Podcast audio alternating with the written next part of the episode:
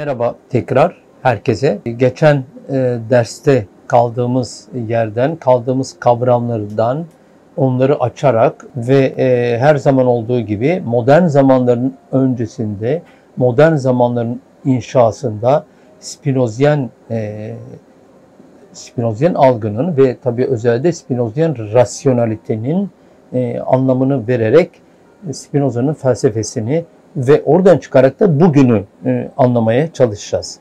Bunun için e, bir takım kavramlara gideceğiz şimdi. Tanrı demiştik. Geçen ders söylediğimiz e, entüisyon ya da sezgi demiştik.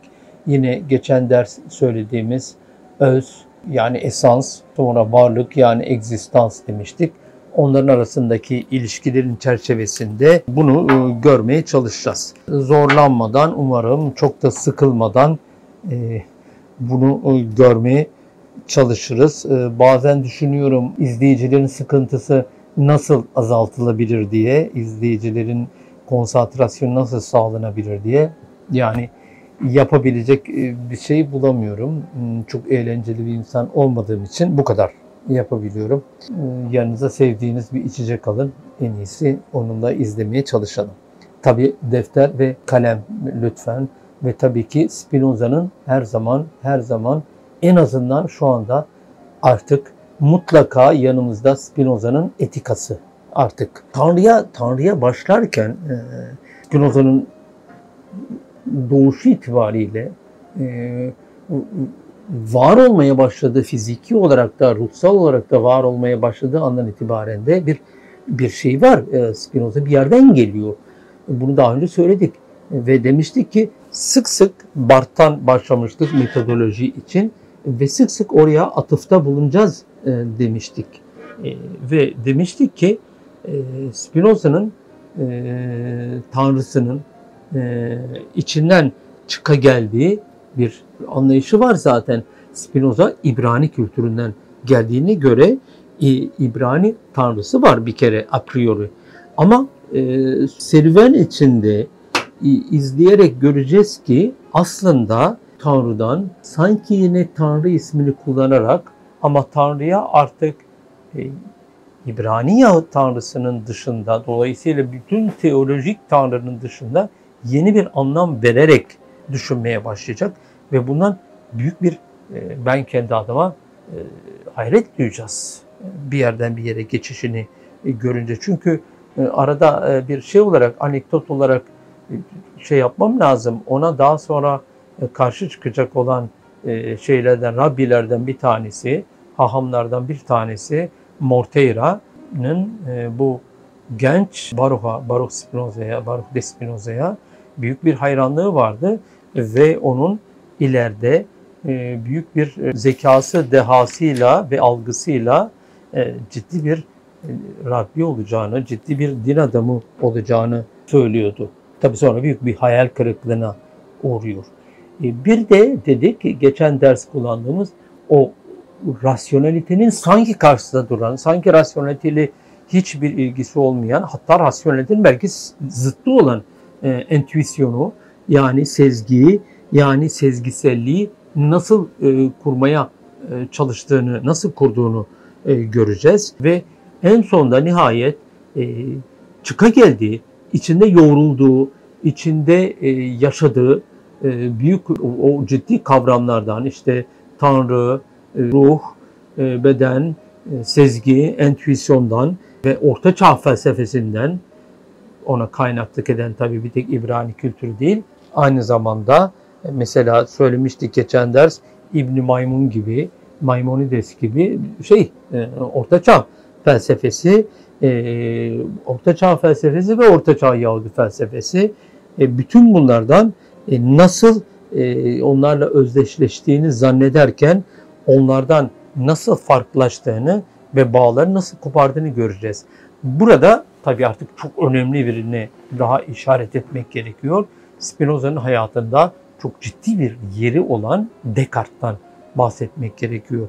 Descartes beraber Spinoza bütün bunları aşmaya çalışacak. Bir, Descartes'la beraber Spinoza o nasıl oluyor da bu entüitif metoda, sezgisel metoda e, Spinoza öncelik veriyor e, çok önemli bir yer tutuyor veya derken entüitif metodu, sezgisel metodu e, nasıl Descartes'la beraber, kartezyen metotlarla beraber, kartezyen rasyonelite ile beraber nasıl kendi sözlüğünde yeni bir entüisyona, sezgiselliğe nasıl kendi metotlarıyla başka bir yer kazandıracağını görmeye çalışacağız.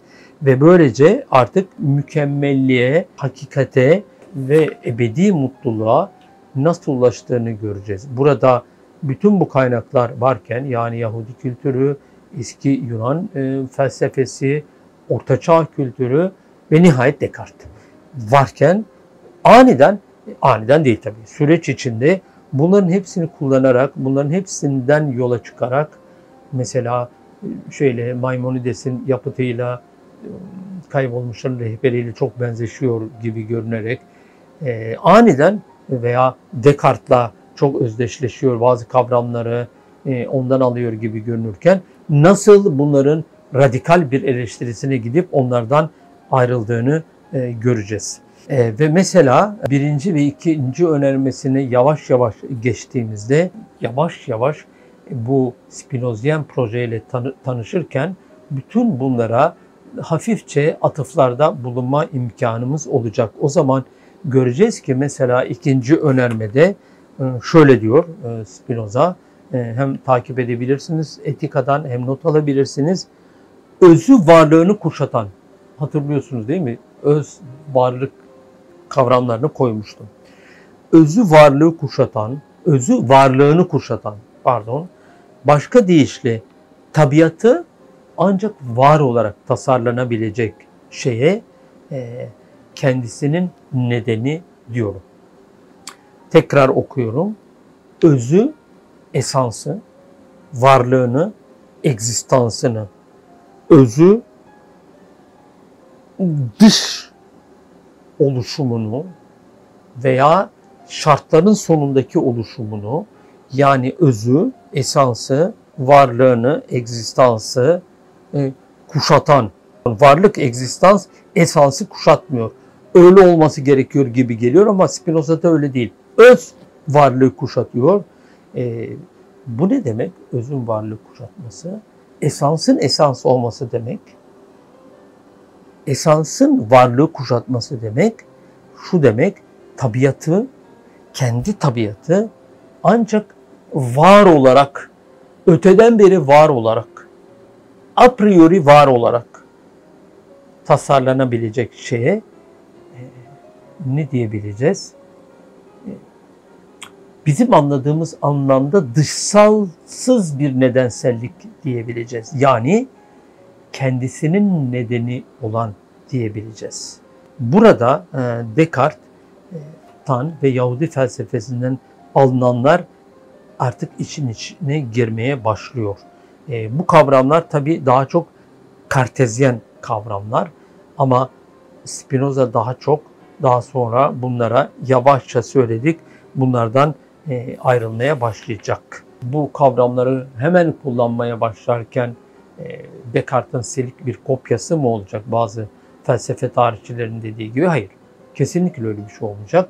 Çünkü Spinoza birçok notunda Descartes'in Descartes'e öylesine ağır eleştiriyor ki zaten bir kitabı var buna dair e, filozof bu işleri e, galiba bilmiyor diyor. O zaman e, tekrar geçelim. Özü ilk iki tanımdan bahsediyorum tekrar. Özü varlığını kuşatan. Başka deyişle tabiatı ancak var olarak tasarlanabilecek şeye kendisinin nedeni diyor. Peki e, birazcık zorlananlar için e, konuyu açayım. Biz bir jinekolog için, jinekoloji bilimiyle ilgilenen için bu cümle doğru olabilir mi? Hayır olamaz.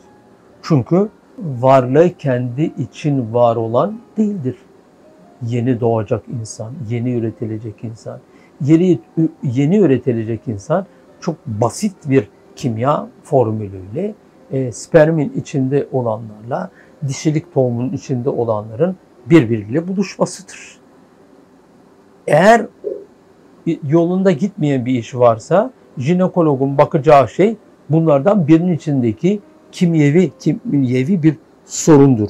Ama burada filozofun o nedenleri de aşarak nedenin nedenine doğru eğilmesinden bahsediyoruz. O zaman öz kendisinin nedeni olandır. O zaman burada herhangi bir bilimin veya jinekolojinin e, sınırları aşılıyor. Peki ne oluyor? Bir şey daha oluyor. E, kutsal kitaba baktığımızda e, da tabii jinekologun sınırları aşılmıştır. Yani kutsal kitaba baktığımızda da aslında evet bu kadar sınırlı değildir yaratma işi. Yani aslında sadece spermle dişilik tohumunun birleşmesi değildir. Ne vardır burada? Bir üst irade vardır. Yani Tanrı'nın bizzat iradesi vardır. Tanrı'nın iradesiyle oluyordur bütün bunlar. Yani burada bir yaratma eylemi vardır. Tanrı erkeklik ve dişilik tohumlarının buluşmasını kullanarak Tanrı bunları düzenleyerek, Tanrı bunları ordone ederek, Tanrı bunlara bunları eyleme geçirerek insan üretimini gerçekleştiriyor. Ol diyordur Tanrı. Kutsal kitapta isminin geçtiği şekilde ol diyordur ve oluyordur. Bu jinekolog oralara kadar gitmez ama e, tek tanrılı dine teolojik bakış açısından süreç böyle. Şimdi burada e, Spinozian bakış açısında varlık kendi nedenini kendi içinde taşıyan olduğu andan itibaren ciddi bir şey var. Ciddi bir kopuş var. Yaratan ve yaratılan kavramları e, artık yoktur.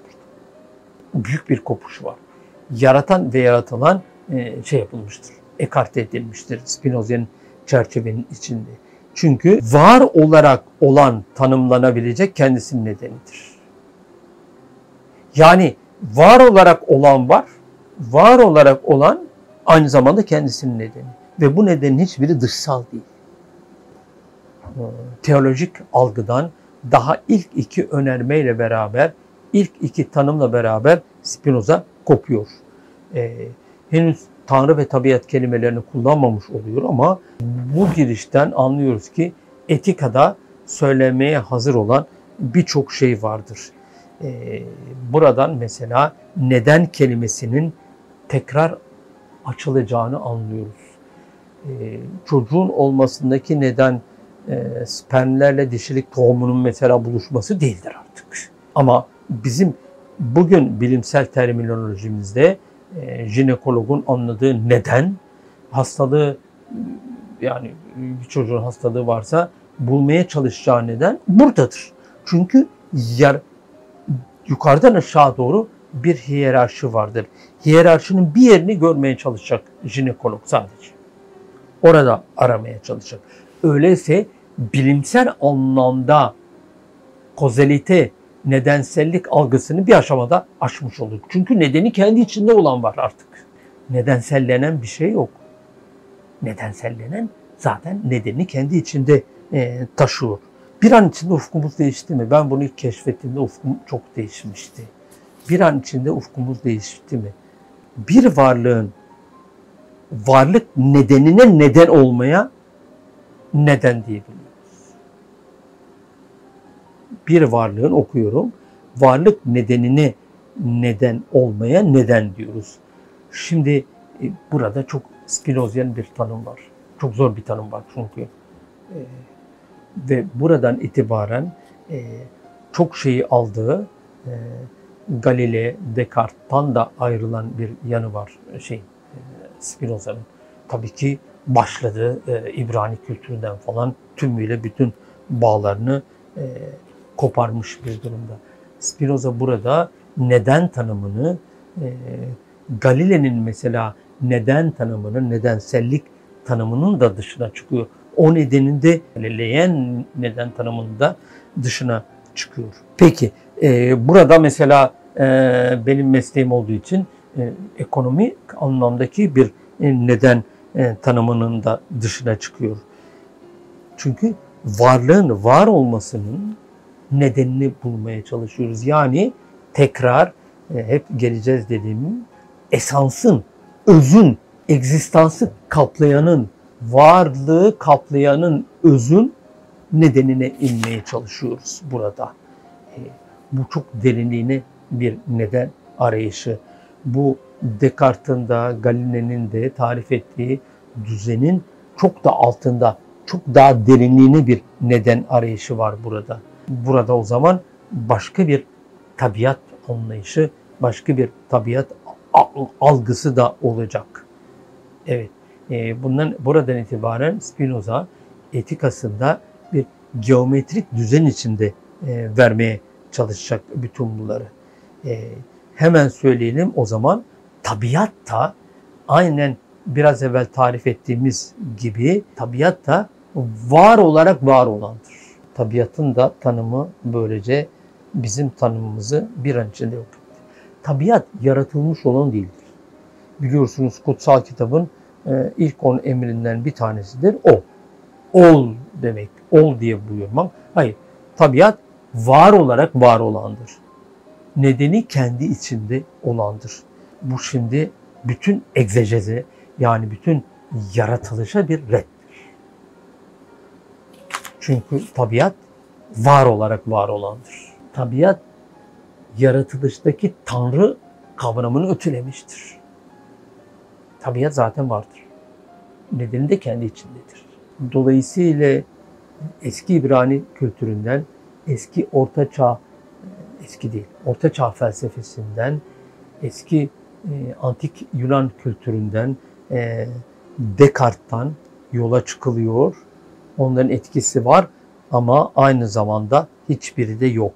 Artık hepsine birden bunların tümüne red var. Çok ilginç bir yapıt. Hepsi birden var. Sonra hepsi birden yok. Çünkü çok önemli şey tekrar ediyorum. Altını kırmızıyla çizin. Ben de çiziyorum. Ee, burada artık varlığı kuşatan bir öz var. Nedir tekrar varlığı kuşatan öz? Ee, çünkü bilginin temellerini oluşturan bu. Bilginin temellerini oluşturan tekrar o nedene dönersek e, şeyin nedenine e, çocuğun çocuk olmasının yani yeni bir insan olmasının, yeni bir insan üretiminin nedenlerini biz şimdiye kadar biliyoruz zannediyorduk. Spinoza bunları yıktı. E, şimdi onu arıyoruz. Yani bilginin nedenini arıyoruz. Yani sonuna kadar gideceğiz şimdi. Buluşmanın, dişi ile erkeğin buluşmasının nedeni ne? Onun da nedeni ne? Arkasındaki de neden ne? Sonunda bir yere varacağız. Ve ama bu vardığımız yer şimdiye kadar bildiğimiz, bilimle uğraşanların dahi bildiğini zannettiği e, sıradan bir e, kozalite, sıradan bir nedensellik nedeni değil. Artık varlığın ilk nedenini bulmaya çalışacağız ve artık science, science, e, bilgi artık bu olacak. Yani ilk nedenini aramaya çalışıyoruz. O zaman bilimsel e, felsefe artık spekülatif içeren ama onu aşan bir anlamda e, bilgiyi yeni baştan tanımlayacak. Öyleyse varlığı kuşatan öz ile, özün öz olması ile, özün kendisinin öz olması ile e, bilgi arasında artık bir eşitlikten de öteye bir şey var. Öz öz, özün kendisi öz. Bu öz varlığı kuşatıyor. Biz de buna bilgi diyoruz. Öyleyse burada ciddi bir üzerinde düşünülmesi gereken ve bilim anlamında bizim e, tanımlarımızın çok ötesine geçiyor. Bilimsel bilimsel bilginin çok ötesine geçiyor. Yani yüz derecede su kaynarının çok ötesine geçiyor. Bir köprüyü yapan inşaat mühendisinin hesaplayarak bu kadar e, genişlikteki bir köprüyü şu kadar e, bir beton yığını tutar e, hesabının da ötesine geçiyor. Dolayısıyla ilk aşamada matematiksel düzeneklerin de ötesine geçiyor. Bakın nereye geliyorum. Bunlar nerede yapılacak peki? Bu işin laboratuvarı nerede çünkü? Ama bir şeyi gördük. Fizik bilimcinin de, iktisat bilimcisinin de tanımından bence çok daha değerli. Bence e, kavrayışı çok zor ama e, kavrayışı zor olanın kavrayışı anlattığı çok e, önemli bir yerdeyiz bu aşamada. Dolayısıyla burada şey görüyoruz. Daha önce söylediğim bir entelektüalizasyon olgusunu ve sürecini görüyoruz. Buradan belki daha sonra çok önemli bir soruna gireceğiz. E, yazgının tanımını göreceğiz. E, yazgının tanımında yazgının mükemmelleştirilip mükemmelleştirilememesini göreceğiz. Çünkü e, burada panteizm tartışmalarını göreceğiz. Çünkü ipucunu veriyorum şimdiden. Eğer öz, eğer esans, eğer öz olan varlığı kuşatıyorsa bu öz olan değiştirilemeyecek demektir. Çok ciddi bir sorun çıkıyor karşımıza. Öz olan değiştirilemezse, öz olan değiştirilemezse yazgı, büyük yazgı için yapılabilecek bir şey yok mudur? Çünkü bu kitabını yazdığı zaman etikayı ona hem dinsel çevrelerden büyük günahkar ismi veriliyordu. Çünkü e, bu şekilde günah kavramını mesela ortadan kaldırıyordu. Çünkü mesela öz gerektirdiği için yapılan bir şey, insanın kendi iradesiyle yapılan bir şey olmadığı için günah yoktur. Yani bu soruyu şöyle vereceğiz. Biz daha önce ipuçları verilmiş bir dünyada mı yaşıyoruz? Yani özü olan, özün varlığı kuşattığı bir dünyada mı yaşıyoruz? Ee, yani teolojik bir dünyada mı yaşıyoruz? Yoksa e, biz e, mükel, mükemmelleştirilebilen bir dünyada mı yaşıyoruz? E, biraz evvel demiştik, eğer mükemmelleştirilebilen bir dünyadaysak demek ki neşeye doğru gidebiliriz. E, o zaman şunu altını çizebilir miyiz? Neşenin temel konusu bizim kaderle olan ilişkimiz diyebilir miyiz?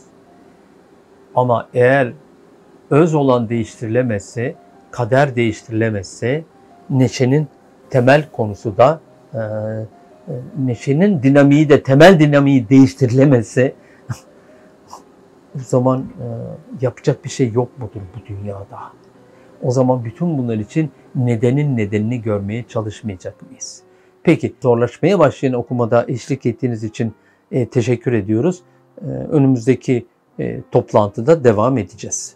Teşekkür ederim.